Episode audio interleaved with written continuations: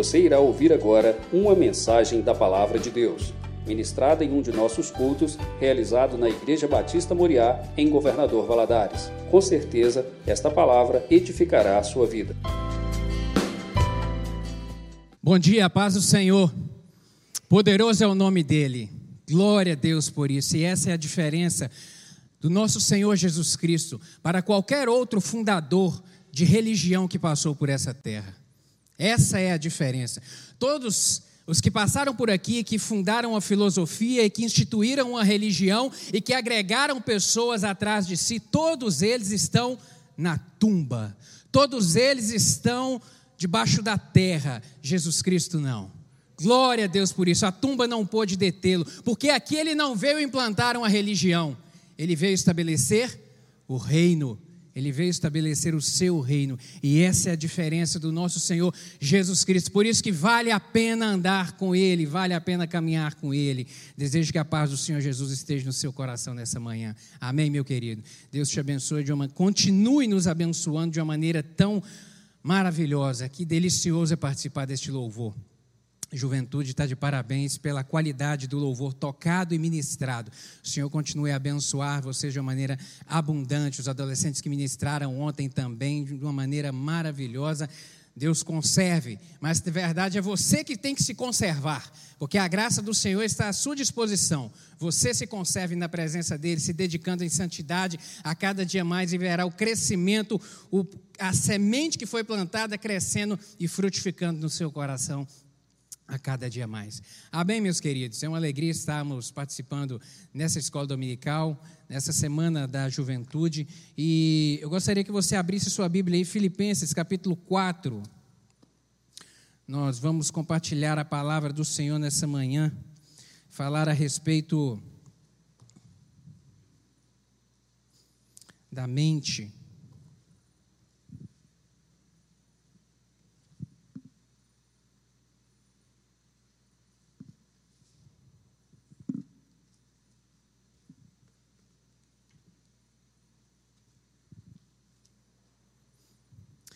Você que está conectado conosco aí,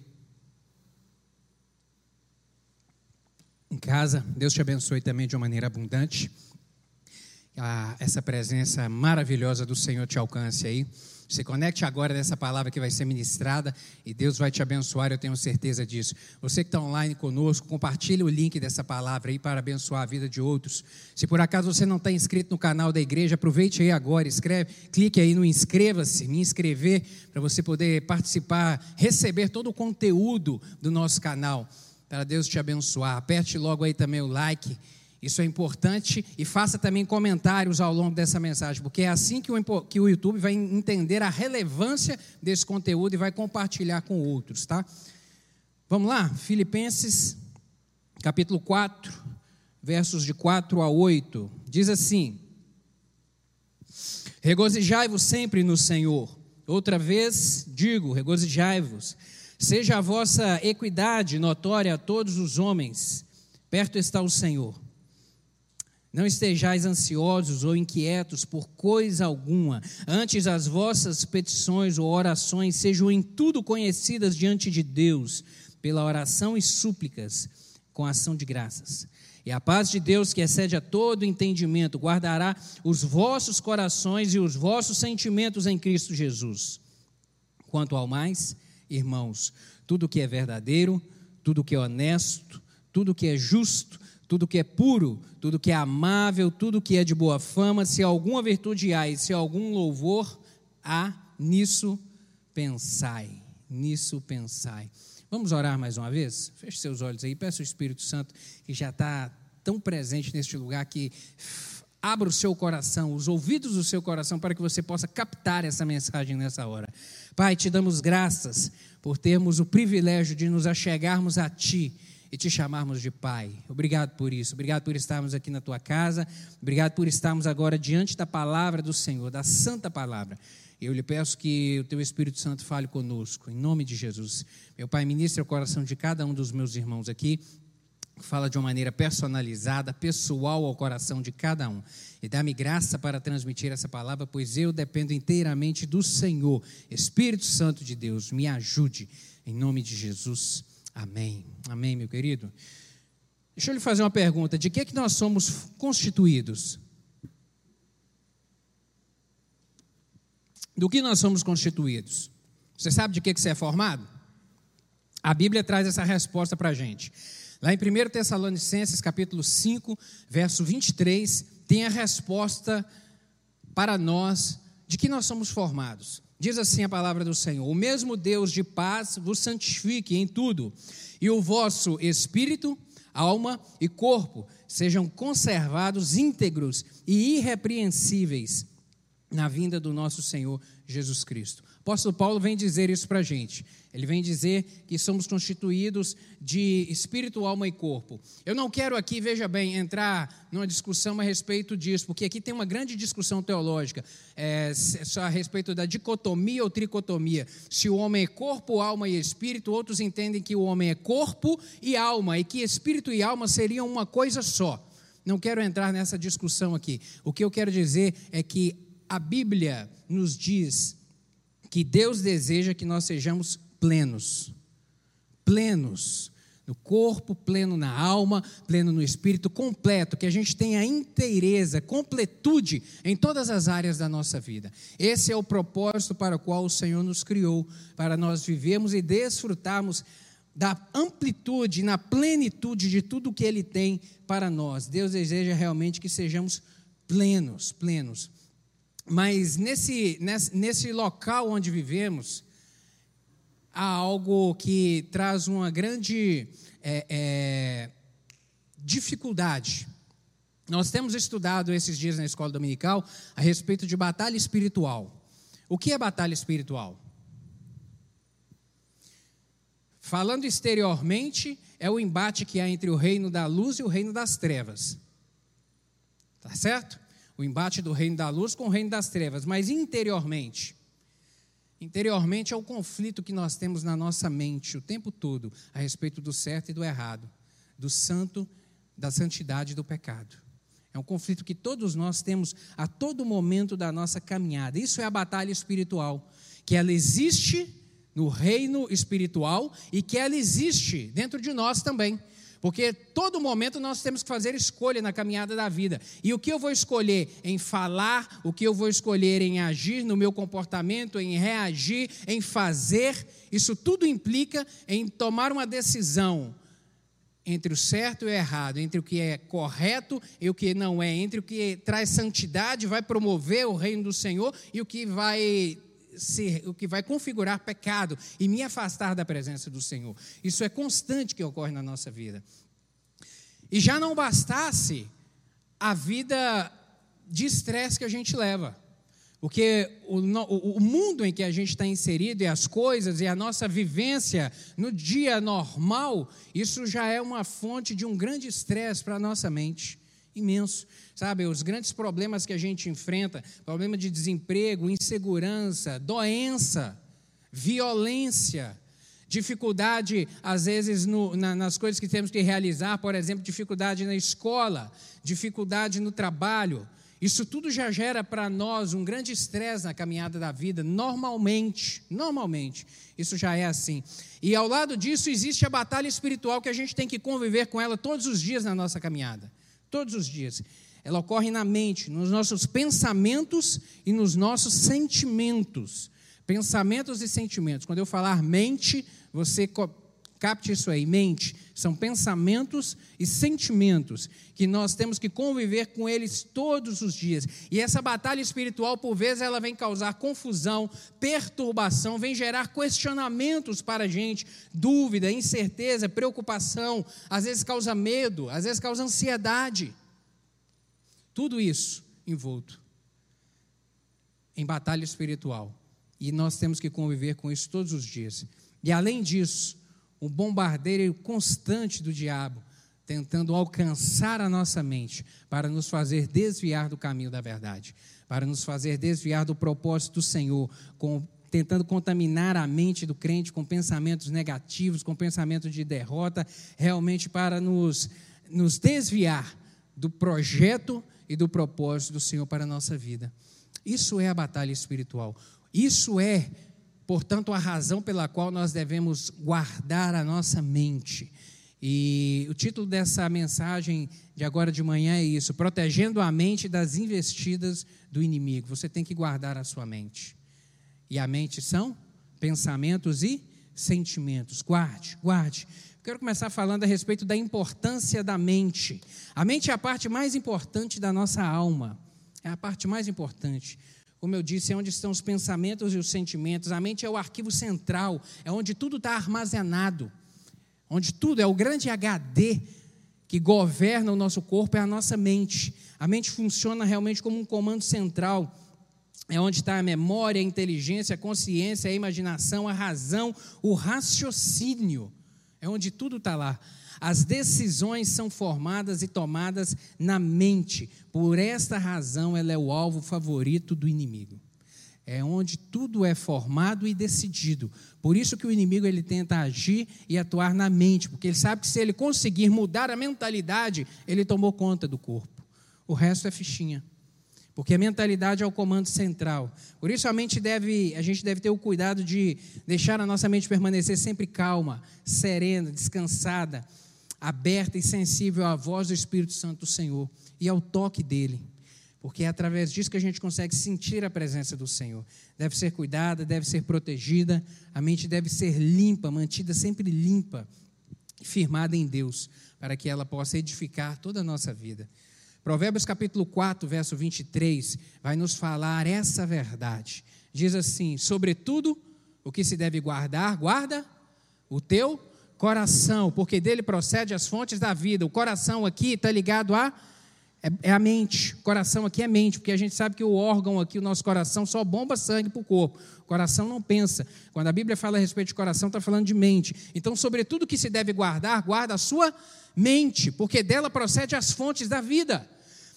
Tudo na sua vida, tudo que você decide, parte a partir da sua mente, a partir dos seus pensamentos, a partir daquilo que você decide na sua vida.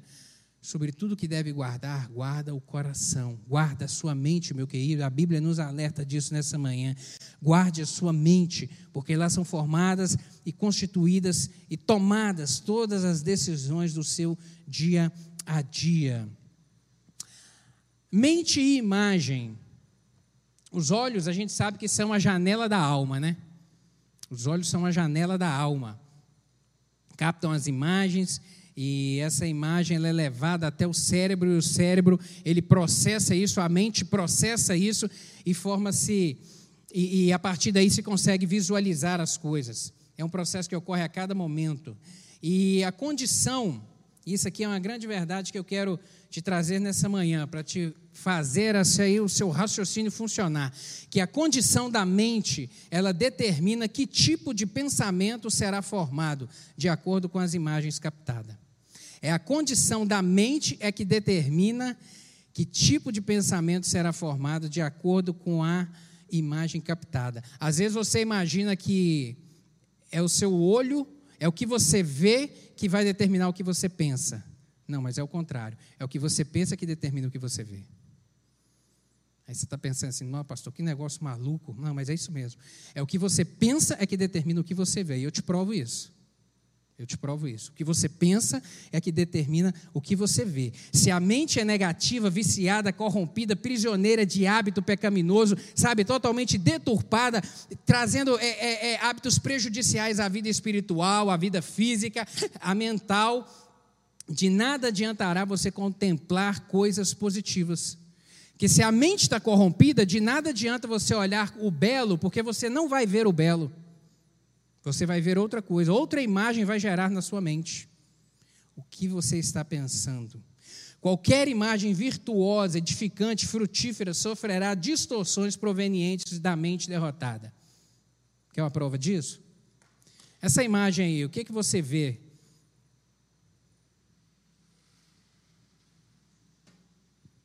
Eu vejo um, um momento de alegria, eu vejo é, abundância, eu vejo a nova caminhada, eu vejo sonhos, eu vejo é, é, liberdade, eu vejo prosperidade, eu vejo um iniciar, eu vejo assim, algo maravilhoso.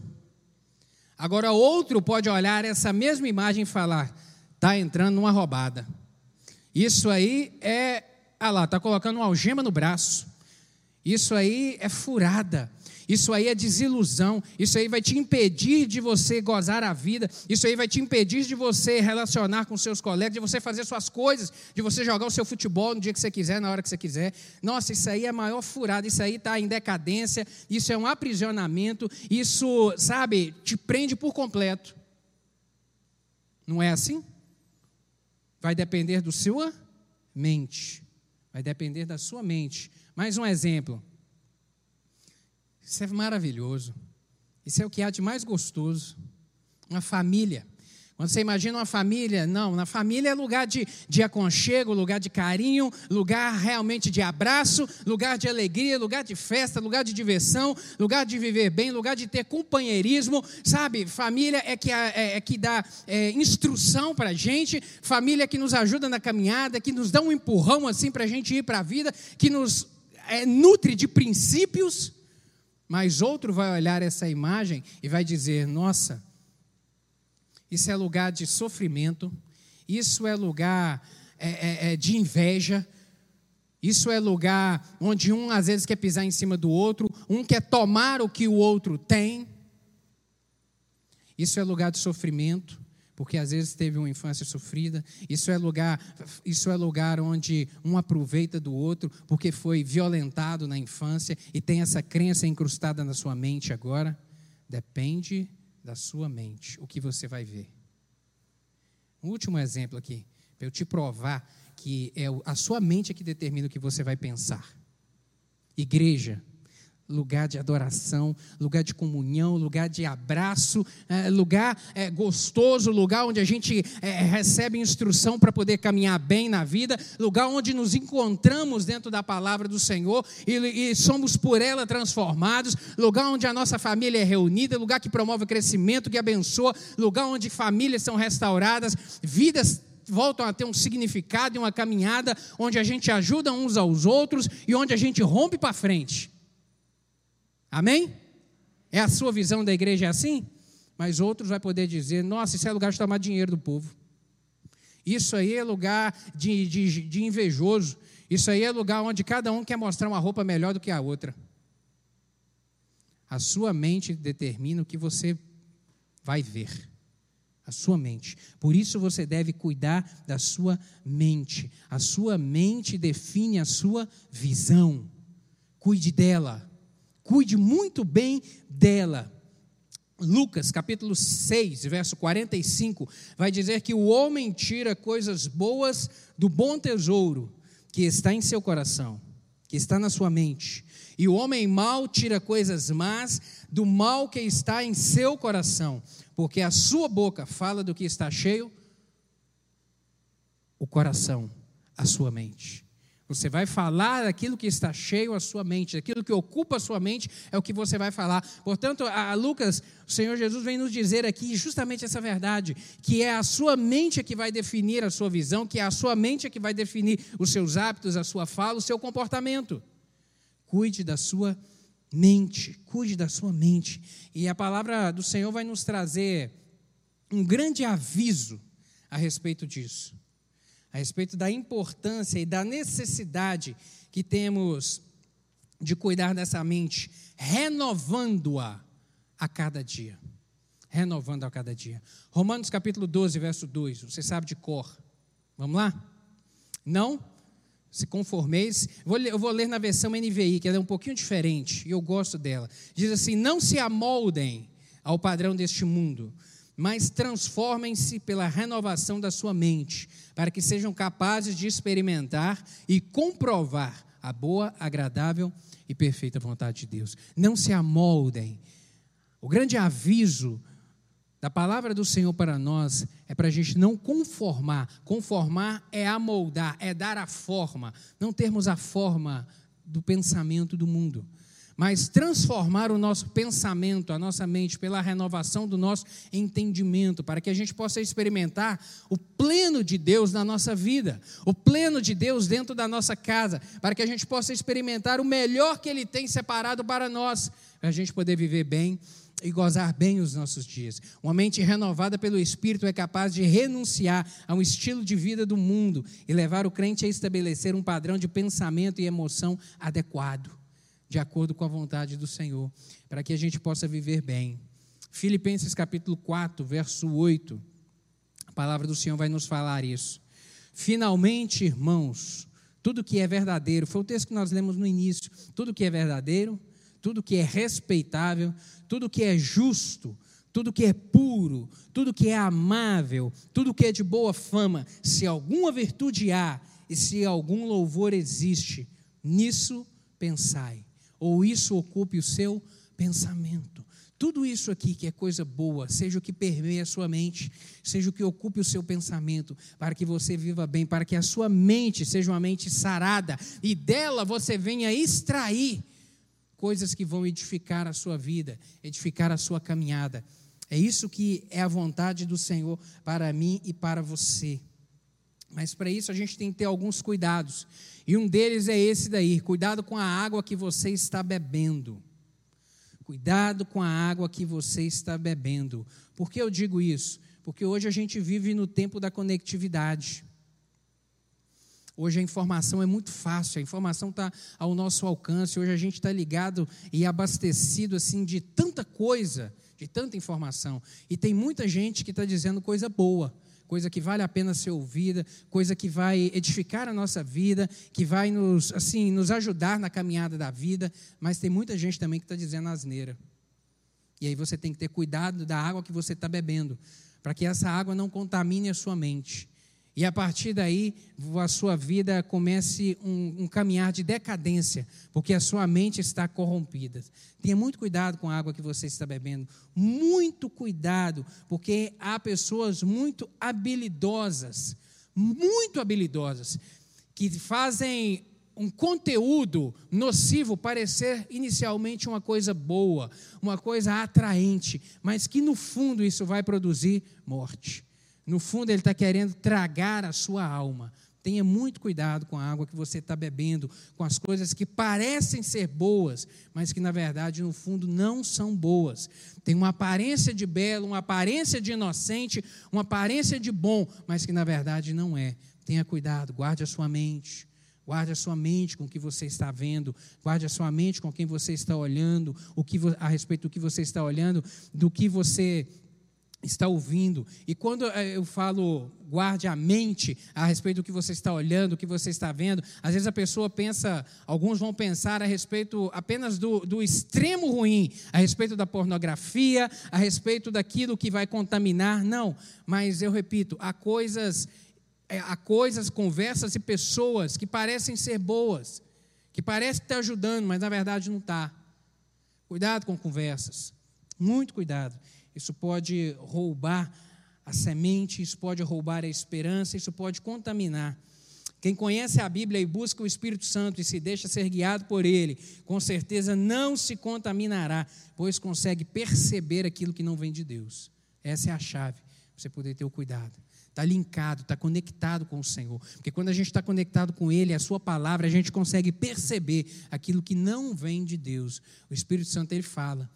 O Espírito Santo é o companheiro que está do nosso lado o tempo todo, o tempo todo, e ele trabalha para nos ajudar, para nos proteger, para nos orientar, quando a gente deixa ser por ele guiado.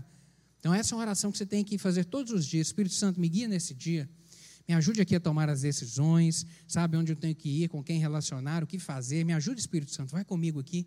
Comece o dia declarando isso, convidando o Espírito Santo para poder caminhar com você. Você vai ter um ajudador do seu lado e vai conseguir perceber aquelas coisas que parecem ser boas, mas que na verdade não são. Efésios capítulo quatro, versos treze e quatorze, dizem assim: até que todos cheguemos à unidade da fé, do pleno conhecimento do Filho de Deus, à perfeição da varonilidade, à medida da estatura da plenitude de Cristo, para que não mais sejamos como meninos, agitados de um lado para o outro, levados ao redor por todo o vento de doutrina, pela artimanha dos homens, pela astúcia com que induzem ao erro. A Bíblia vem nos advertir que a gente tem que amadurecer. amadurecer, nos fortalecer. O amadurecimento significa o quê? Fortalecer os nossos pés na rocha que é Jesus Cristo, para a gente não se desviar, para a gente não tombar, para a gente não cair ou para a gente não tropeçar na caminhada da vida. Fortalecimento, querido, amadurecimento, é isso que eu e você temos que buscar todos os dias nessa caminhada. Fortalecer, fortalecer o espírito através da leitura da palavra do Senhor, através da oração, através do jejum, através da presença da comunhão no culto, através do abrir o coração para, para receber uma ministração de um louvor como essa que foi feito aqui nessa manhã. É isso que produz amadurecimento na nossa caminhada. É através da aplicação dos princípios bíblicos e da perspectiva e da presença constante do Espírito Santo que o crente vai ter a sua mente purificada. Cuide da sua mente, cuide da sua mente, ela é importante demais. Renovando a mente, renovando o entendimento, a mente precisa ser renovada diariamente. Por quê? Porque o diabo, ele deseja arruinar todas as áreas da sua vida. Se você não cuidar de renovar a sua mente diariamente, você corre o risco de serem em alguma das áreas da sua vida alcançados pelo agir do inimigo, que tenta a todo momento destruir. Ele veio para matar, roubar e destruir tudo aquilo que o Senhor con- construiu e constituiu para o nosso benefício e para o nosso bem. É isso que o, desejo, que o diabo deseja fazer. A neurociência, ela afirma que a nossa vida, ela é constituída de onze áreas. onze áreas. Área emocional, a área espiritual, a área dos relacionamentos com parentes, do relacionamento familiar, do relacionamento conjugal, do relacionamento com os filhos, do relacionamento social, é, vai dizer a respeito da área da saúde, identifica também a área do servir, que é o do compartilhar, do estender a mão, do se fazer presente, a área intelectual, a área financeira e a área profissional. A neurociência diz que o homem, ele é constituído de todas essas áreas. Deus criou o homem para ser pleno em todas essas áreas aqui. Deus te criou para ser pleno, meu querido. Deus não te criou para você viver uma vida profissional abundante, um relacionamento conjugal frustrado. Deus não te criou para ter um relacionamento conjugal abundante, uma família, um relacionamento é, bom com os filhos, mas também ter uma vida espiritual arruinada ou afundada, ou uma vida intelectual ou uma vida emocional frustrada. Deus nos criou para sermos plenos. plenos, e na plenitude do Senhor eu creio que isso aqui é para mim e para você, amém? Você toma posse disso nessa manhã e fala: meu Deus, eu quero ser pleno em todas as áreas, pleno em todas as áreas, pleno em tudo, sabe? E às vezes o diabo, ele tenta é, é, enganar, nos enganar, fazendo pensar que é, por estar pleno e satisfeito em uma área, eu, eu, eu, eu, eu não mereço, ou eu não posso caminhar para ser pleno em outra. Um sentimento de conformismo. Não se conforme com isso. Se alguma dessas áreas aqui da sua vida não é plena, busque isso do Senhor nessa manhã. Fala: meu Deus, eu quero ser pleno em tudo que o Senhor criou para mim. O Senhor me criou para ser pleno em todo, ser inteiro, não ser manco, não ter algo, algo capenga na minha vida, onde eu sou satisfeito em um lado da vida, mas em outro eu sou um frustrado. Não. O Senhor criou a mim e a você para sermos plenos em absolutamente tudo. E como renovar o entendimento?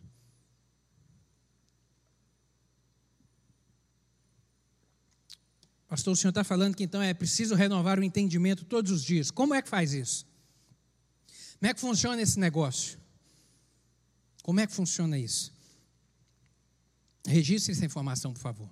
Vou te falar aqui algumas coisas que, que isso é de vital importância. Anote isso, anote. Se não anotar agora, anote depois, mas registre isso. Vai fazer toda a diferença na sua vida esse conteúdo que você está recebendo. Preste atenção nisso. Como renovar a mente? A primeira forma é descobrir a sua identidade. Se você não souber quem você é, você não vai entender o propósito e a plenitude e a respeito de renovação da mente. Você não vai descobrir. E quem é que você é? Quem é você? Não é o nome que está no seu R G, não. E nem o número do seu C P F. Quem é você? Você sabe quem é você? A Bíblia te dá essa resposta. Abre aí, por favor. Primeiro, Gênesis capítulo um, verso vinte e sete. A Bíblia vai te falar quem é você. Gênesis capítulo um, verso vinte e sete. Criou Deus, pois o homem, a sua imagem, a imagem de Deus o criou, homem e mulher os criou, e Deus os abençoou, e lhes disse, sede fecundos, multiplicai-vos, enchei a terra e sujeitai-a, dominai sobre os peixes do mar, sobre as aves do céu, e sobre todo animal que rasteja pela terra. Quem é você? Quem é você? Imagem e semelhança de Deus. Deus cri, criou Deus, pois o homem a sua imagem, a imagem e a semelhança de Deus o criou. Não, meu querido, entenda isso. Aqui que está o cerne da questão. Aqui é que é o cerne da questão, entender quem você é, entender a sua identidade. Porque se você não entender a identidade, eu repito, você não consegue caminhar. Entender que você é a imagem e semelhança do Criador, a imagem e semelhança daquele que constituiu e formou todas as coisas. Você não é a imagem e semelhança de um macaco, você não foi criado a imagem e semelhança de uma ave ou de alguma coisa. Nós fomos criados a imagem e semelhança de Deus, a imagem e semelhança de Deus. Você não é qualquer coisa, você não é fruto do deslize sexual dos seus pais, porque há muitos que pensam isso, que imaginam que foram rejeitados, ou porque de fato foram rejeitados na infância. Você foi criado à imagem e semelhança de Deus. É uma certeza que você tem que ter no seu coração. Foi criado à imagem e semelhança de Deus. Você não é qualquer coisa, meu querido. Você é a obra do Senhor. Você foi abençoado por Deus desde a sua concepção. Desde quando você começou a ser formado no ventre da sua mãe. Deus, a mão de Deus, a palavra do Senhor diz isso, que estava lá para poder te formar e para constituir algo belo ali, que é você. Foi criado para dominar na terra, foi criado para poder caminhar. A palavra do Senhor nos diz isso. O Senhor formou, abençoou e disse, dominai na terra. Não é para ser por ela dominado, não precisa de ter medo de caminhar, não precisa de se andar ansioso em relação a isso. Deus te criou para dominar na terra. Você é único. Não existe outro igual a você. Não existe outro igual a você. Entenda isso, meu querido. Entenda isso. Tem essa verdade incrustada na sua mente. Tem essa verdade incrustada de que eu fui criado à semelhança de Deus. Não fui criado à semelhança de qualquer coisa, não. Você, você pode, vamos dizer isso aqui na primeira pessoa do singular? Eu fui criado à semelhança de Deus. Eu sou abençoado, fui abençoado por Deus desde a concepção. Fui criado para dominar e eu sou único. Único, amém? Você pode tomar posse disso para a sua vida. Assuma isso, entenda isso, entenda o valor disso para você entender qual é a sua identidade. Entenda isso. Aquele que reconheceu, agora, aquele que reconheceu Jesus como seu único Salvador, ele tem um plus a mais. Aí o assunto, aí a conversa muda. Aí tem um plus, aí tem algo, um diferencial. Já não é igual a tudo, porque aquele que entrega a sua vida, o seu coração, e deixa Jesus Cristo guiar os seus passos, ele tem um diferencial imenso na sua vida. E qual que é esse diferencial? Está escrito lá em João capítulo um, verso doze. Mas a todos quantos o receberam, deu-lhes o poder de serem feitos filhos de Deus, a saber, aqueles que creem no seu nome. Aquele que entrega o seu coração a Jesus Cristo, agora ele passa a ser filho de Deus. Isso tem diferença, toda diferença, porque o filho ele é herdeiro, o filho é herdeiro, e eu e você como filhos de Deus, nós somos herdeiros de quê? Herdeiro da, de toda sorte de bênção do Senhor sobre a nossa vida, de tudo aquilo que ele prometeu na palavra a respeito de mim e de você. Nós somos herdeiros disso. Herdeiros disso, e o herdeiro ele caminha com segurança e com confiança, e lá em Hebreus, o escritor aos Hebreus vai nos dizer isso, que nós devemos entrar com confiança ao trono da graça. Porque com confiança, por quê? Porque eu sei quem eu sou, eu sei que eu sou semelhança do Criador, e eu sei que eu sou filho de Deus, e isso me dá certeza para poder entrar com confiança na presença do Senhor. Eu sou herdeiro de Deus, você é herdeiro de Deus? Amém, sou herdeiro de Deus, entenda isso. Uma outra coisa importantíssima para renovar a sua mente, faça higiene mental, desintoxique a sua mente, Tire da sua mente pensamentos tóxicos que vão contaminar. Memórias, eu vou dizer, pensamentos tóxicos que fazem realmente mal à vida e que precisam de ser eliminados e eliminados com urgência. Para você poder viver bem, arranque esses pensamentos da sua vida, pensamento de vitimização, sabe, entender que você é vítima de tudo, em tudo que acontece você se coloca como vítima. Ah, mas eu não estou indo bem na escola porque o professor não ensina bem. Não, mas na verdade às vezes é você que não está estudando, você não está prestando atenção nisso, e você quer cobrar do outro um resultado do outro, que na verdade você não está fazendo. Acabar com o pensamento de vitimização. Ah, meu casamento não está bem, porque meu marido é assim, meu marido faz isso, minha esposa é desse jeito, minha esposa não compreende, minha esposa não faz as coisas, mas você tem feito a sua parte. Pare de se colocar como vítima das coisas, assuma um papel de protagonista na história da sua vida, assuma um papel de tudo aquilo que o Senhor tem para nós. Pensamentos de preconceito, sabe, de uma excessiva preocupação com a opinião alheia, conformismo, aprisionamento a um passado que não vai retornar, e que você está preso a algo que aconteceu há um, a dois, a cinco, a vinte anos atrás, e que isso está causando um mal na sua vida. Apague isso, arranque isso da sua mente, faça uma higiene mental. Pensamentos de raiva, de inveja, de ciúme. Às vezes as pessoas estão nutrindo isso, guardando aquele sentimento ali, e aí quando às vezes são confrontadas em relação a isso, falam, não, mas eu não sou assim, não, mas eu não tenho isso, mas está guardado lá no fundo da mente, e é cultivado aquela inveja, aquele rancor, aquela mágoa em relação a alguém que um dia pisou no pé, sabe, arranque isso da sua mente. Pensamentos tóxicos que devem ser tirados. Esses hábitos mentais representam um sofrimento para a sua mente. Pensamentos tóxicos impedem a comunhão com Deus, meu querido, entenda isso. Esses pensamentos impedem você de caminhar com o Senhor. Aonde está a resposta para isso, pastor? Salmo vinte e quatro, verso três e quatro. Quem subirá ao monte do Senhor, o salmista disse, quem subirá ao monte do Senhor, quem há de permanecer no seu santo lugar? E aí vem a resposta, o que é limpo de mãos e puro de coração, que não entrega a sua alma à falsidade, nem jura dolosamente, limpo de mão e puro de coração, somente esse é capaz de chegar-se à presença do Senhor. Mateus capítulo cinco, verso oito, o próprio Jesus Cristo vem dizer agora, bem-aventurado os limpos de coração, porque eles verão a Deus. É forte demais, não é? Bem-aventurados os limpos de coração, porque eles verão a Deus. O que, que significa isso? Que quem não tem o coração limpo, e aqui eu falo de todos esses pensamentos tóxicos aqui, quem guarda a mente com esse monte de entulho, com esse monte de lixo, jamais verá o Senhor, jamais desfrutará da presença do Senhor. Arranque isso da sua mente, querido, arranque isso da sua mente.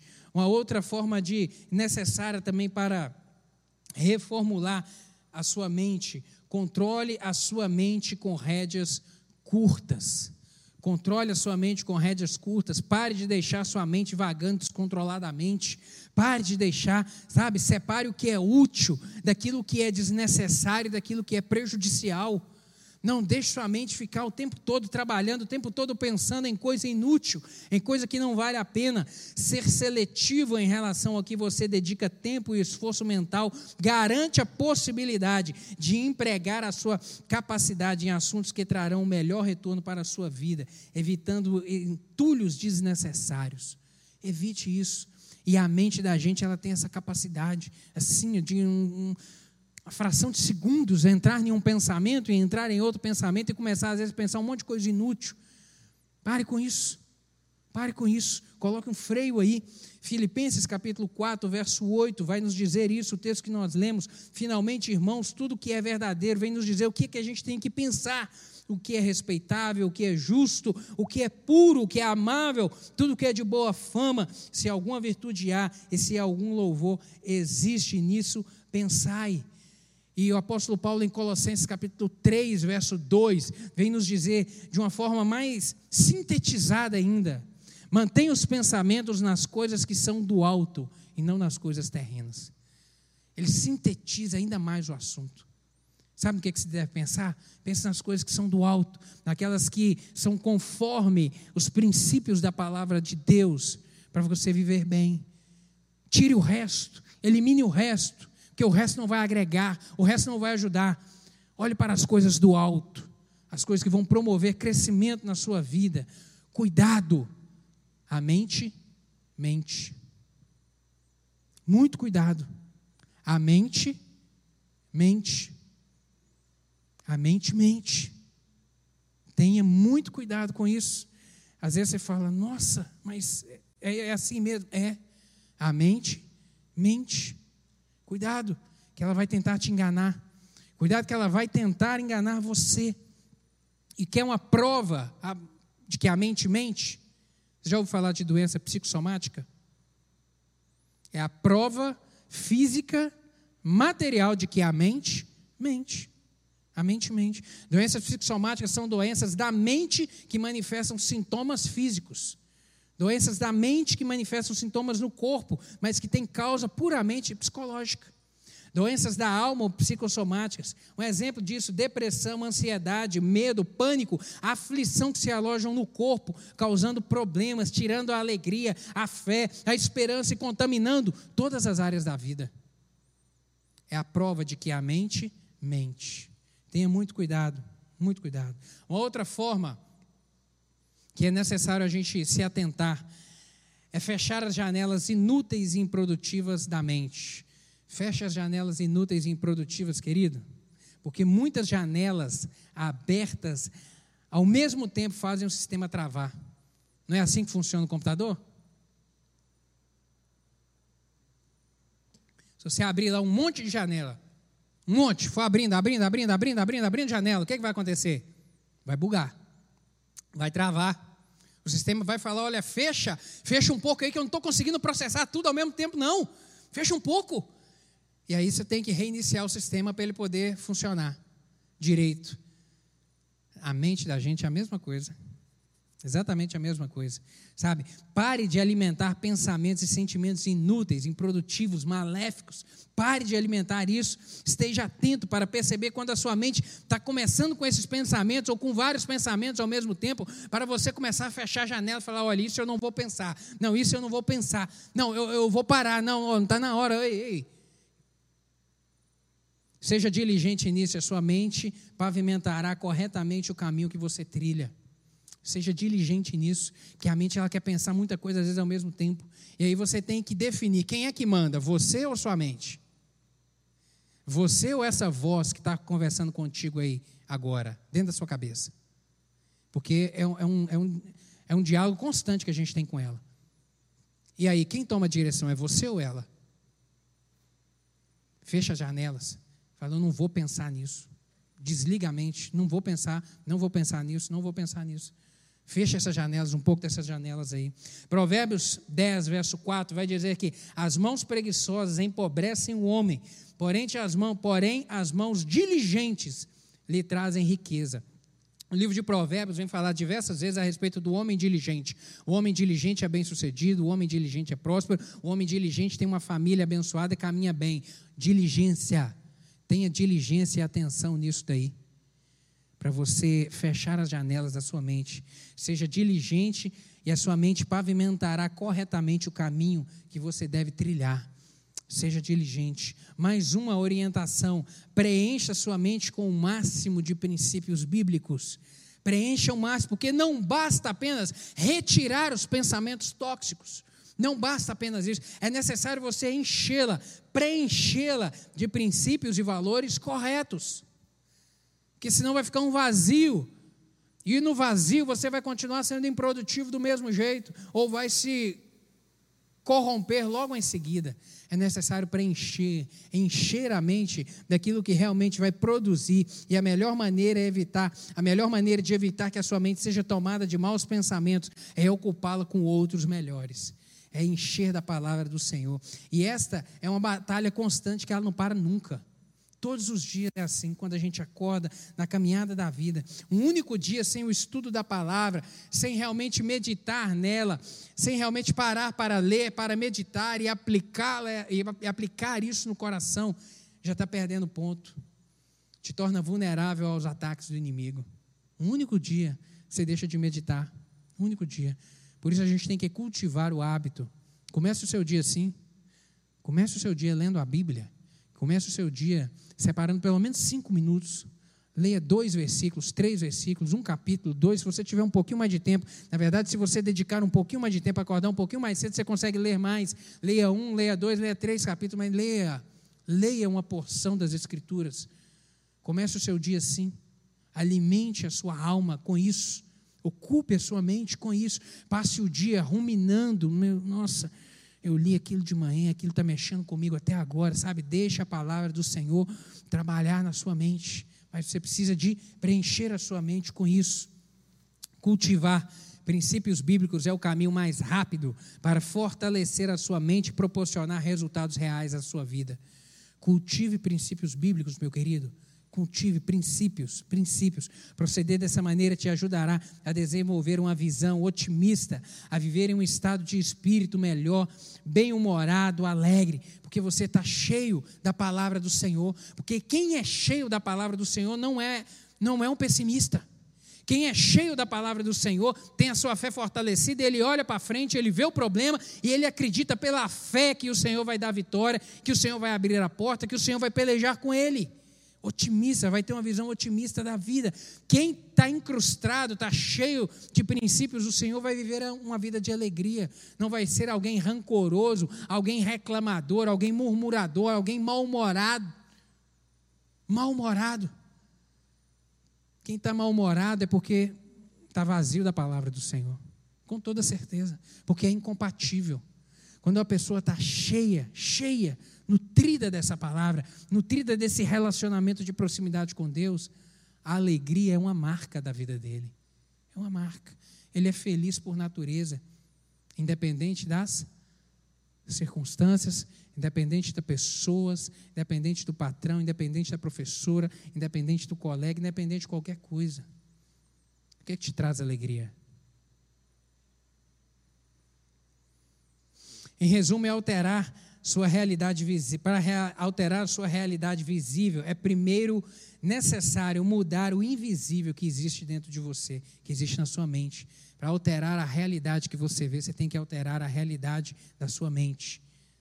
E vai aqui alguns princípios que devem permear a sua mente para você viver bem. O princípio, o primeiro deles, temer ao Senhor.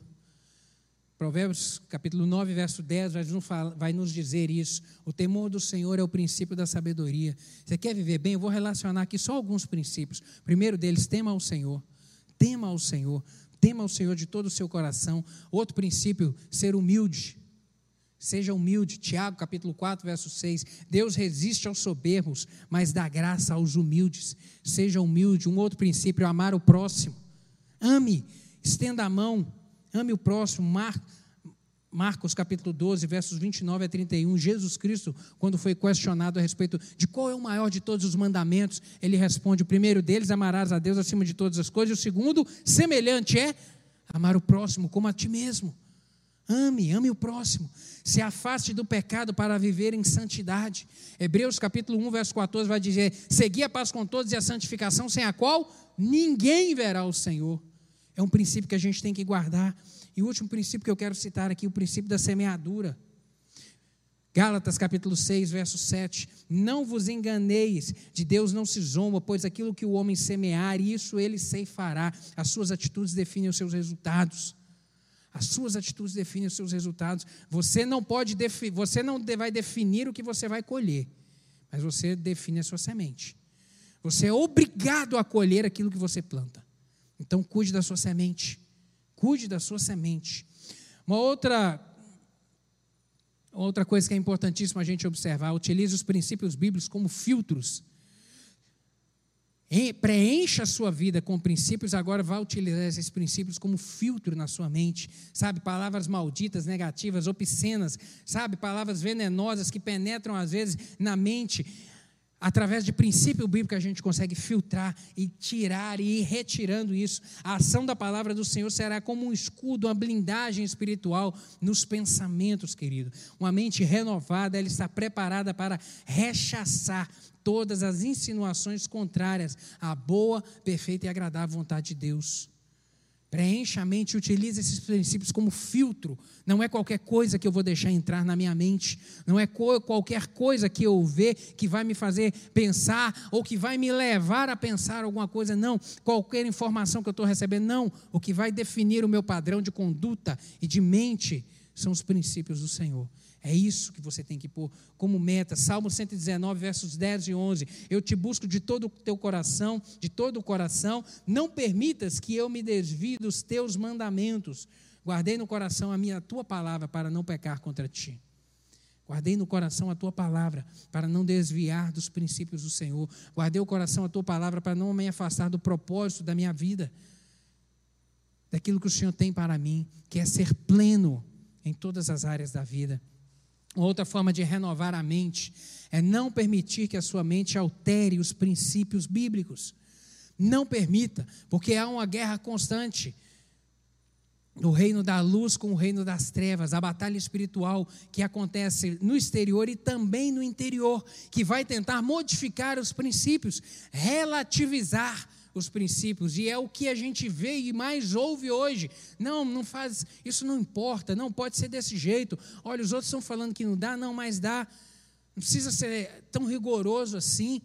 E às vezes quando a gente se posiciona como inarredável em relação aos princípios, às vezes você vai ser taxado de preconceituoso e de radical. Você tem algum problema em relação a isso? Eu não tenho. Jesus foi um camarada bacana ou ele foi radical? Hum? Jesus Cristo foi alguém que tinha posicionamento ou alguém que qualquer um que chegava com conversinha do lado dele conseguia mudar as ideias dele? Não. Quando ele chegou no templo, que ele viu aquela balbúrdia, o que, que ele fez?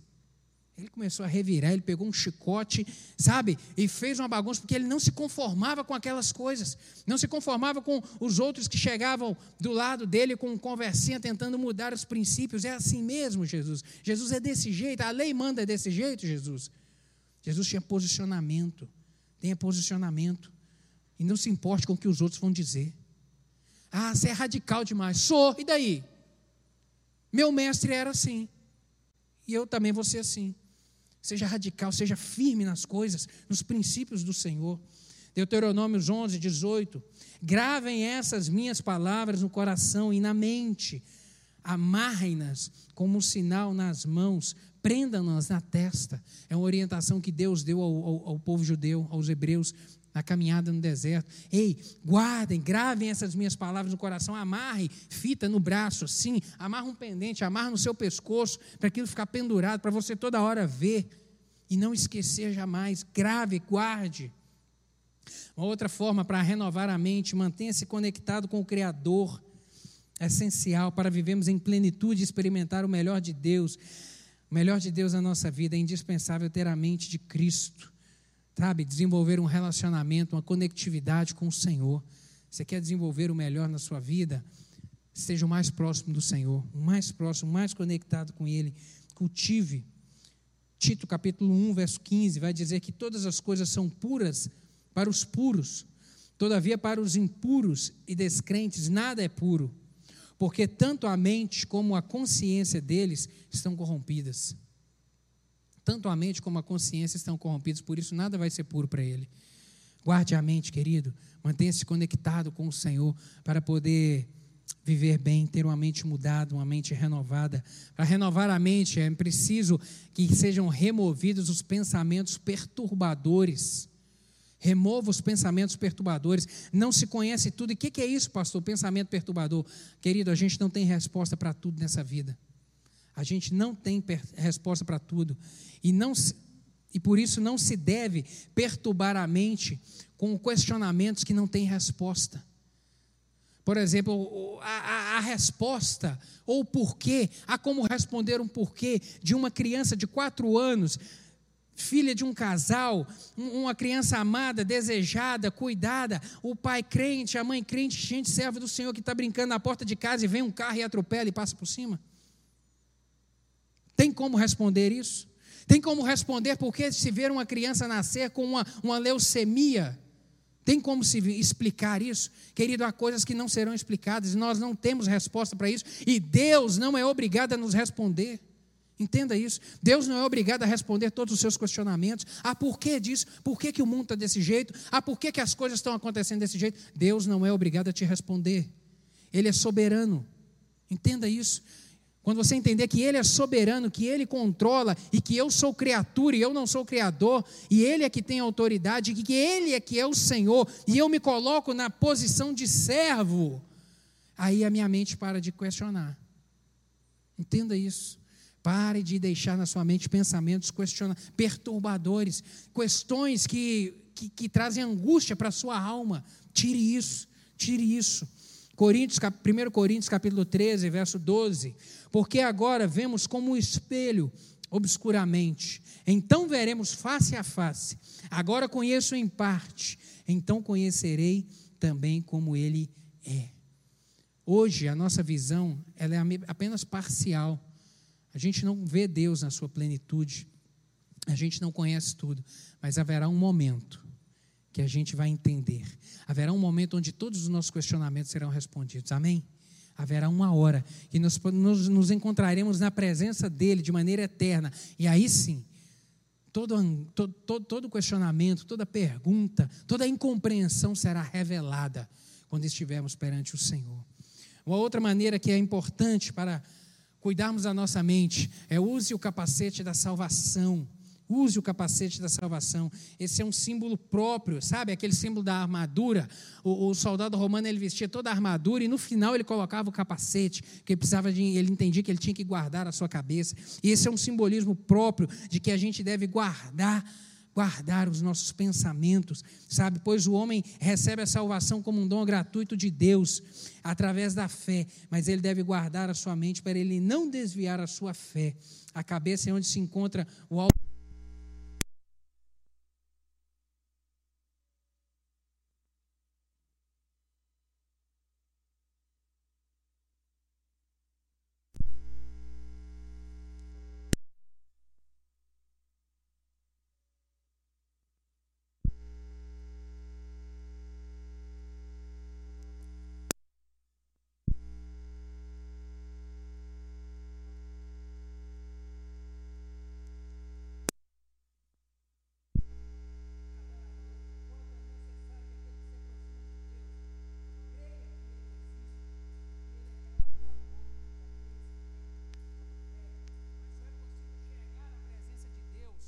Se tem a mente protegida.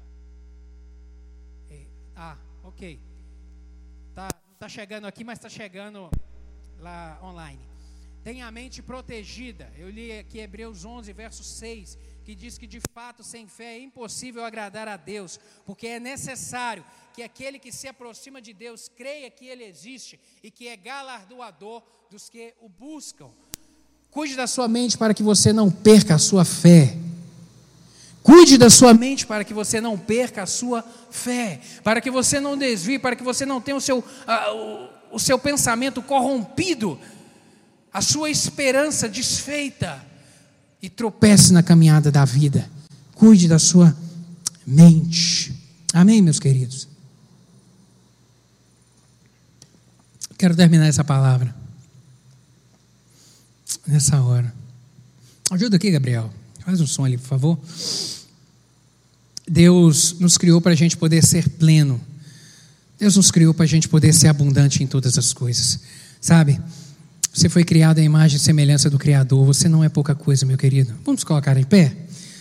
Vamos esticar o corpo aí? Entenda isso. Quando a gente vem falar de renovar a mente, renovar a mente...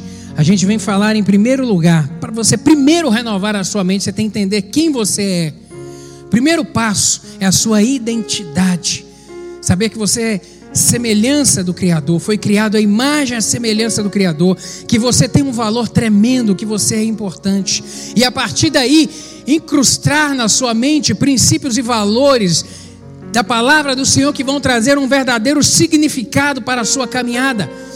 E não vão te corromper. Come back home. Volta para casa. Volta para casa por quê? Porque um dia se foi. E quando a gente lê lá em Lucas capítulo quinze, a história do filho pródigo, a gente vê um rapaz que tomou uma decisão boba, errada na sua vida, e que isso começou a trazer uma série de problemas para a vida dele, e chegou ao ponto, olha só para você ver ao ponto que chegou a circunstância na vida desse rapaz, chegou ao ponto dele perder completamente a sua identidade. E a prova de que ele perdeu a sua identidade é que ele queria comer a comida do porco e ele não podia. Então ele entendia que o porco era melhor que ele. O porco era alguém numa situação melhor do que a dele. Ele perdeu, chegou ao ponto de perder. Foi se afastando, afastando, afastando. E perdeu a sua identidade. Perdeu. E sofreu muito em razão disso. Volta para casa.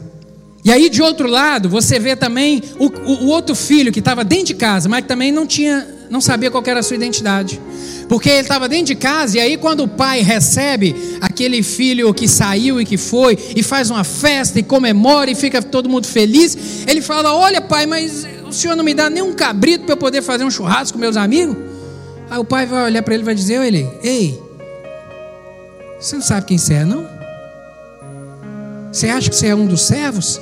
Porque ele estava se vendo como servo. Ele estava se vendo como um dos empregados do pai dele, que não tinha direito a nada. Não sabia quem era. Sabia quem era. Perdeu a identidade. Perdeu a identidade. Entenda isso nessa manhã, meu querido. Pra você renovar a sua mente. Saiba quem você é. Imagem e semelhança do Criador. Alguém de valor, obra-prima da criação, sabe? Alguém que Deus pensou e planejou de melhor para escrever um futuro e uma história maravilhosa. E também vá, é necessário, além de saber quem você é, ir renovando dia a dia a mente, tirando o que não presta, pensamentos tóxicos, sabe? Coisa que vai te afastar, sabe? Encha a mente com princípios do Senhor e vá aplicando isso diariamente na sua vida. Somente desse jeito você vai viver a plenitude. Lembra lá? Todas as onze áreas da vida? Vamos orar? Se essa palavra fez sentido para você, coloca a mão no seu coração aí. Se você percebeu que você precisa entender, se você não sabia qual era a sua identidade, nessa manhã o Espírito Santo do Senhor comunicou a você aí. Coloca a mão no seu coração e fala: meu Deus, obrigado, porque agora eu sei quem eu sou. Obrigado porque eu sei quem agora eu sou. Sabe, se de repente tava, você, você precisa de tomar algumas dessas atitudes aqui para renovar a sua mente, qual, qual que seja delas, seja arrancar pensamentos tóxicos, seja preencher a sua mente com algo útil, seja fechar as janelas. Você está pensando em tanta coisa ao mesmo tempo e está sendo totalmente improdutivo na sua vida. Seja você estar cheio de questionamentos, perguntas, querendo entender aquilo que não tem resposta. Isso está trazendo angústia para a sua alma. Arranque isso. Fala: Espírito Santo, eu quero entender quem eu sou, eu quero fluir na plenitude do Senhor nessa manhã. Meu Deus, muito obrigado. Obrigado pela tua palavra que é viva, a tua palavra que dá sentido para a nossa vida, a tua palavra que nos orienta, a tua palavra que nos mostra quem nós somos e a forma que nós devemos nos portar para a gente viver bem. Em nome de Jesus, eu lhe peço que o Senhor nos ajude, meu Pai.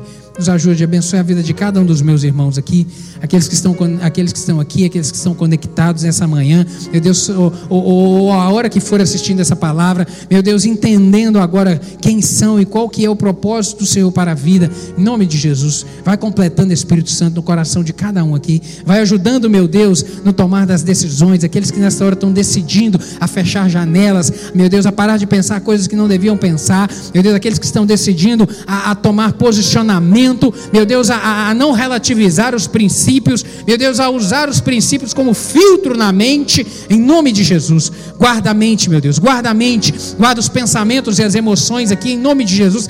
Sara aquelas que estão causando males, meu Deus, aqueles que estão com doença no corpo, em razão de uma mente contaminada, uma mente perturbada, que sejam sarados nessa manhã, em nome de Jesus. Saia, meu Deus, que saia toda a depressão, angústia, ansiedade, em nome de Jesus. Meu Deus, nos dá, meu Pai, a compreensão de que o Senhor quer que nós sejamos plenos na vida, vivemos em plenitude, porque o Senhor é completo e é isso que o Senhor deseja para nós. Abençoe de uma maneira abundante, é o que eu lhe peço em nome de Jesus, amém.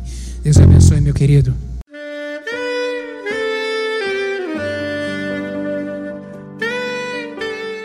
Querido amigo, Deus se interessa por você. Ele conhece as circunstâncias atuais da sua vida. Não hesite em buscá-lo. Em Jeremias trinta e três, versículo três, ele nos diz: clama a mim e responder-te-ei, e anunciar-te-ei coisas grandes e ocultas que não sabes. Esperamos que a mensagem ouvida tenha falado ao seu coração e que você e sua família sejam abençoados pelo Senhor Jesus.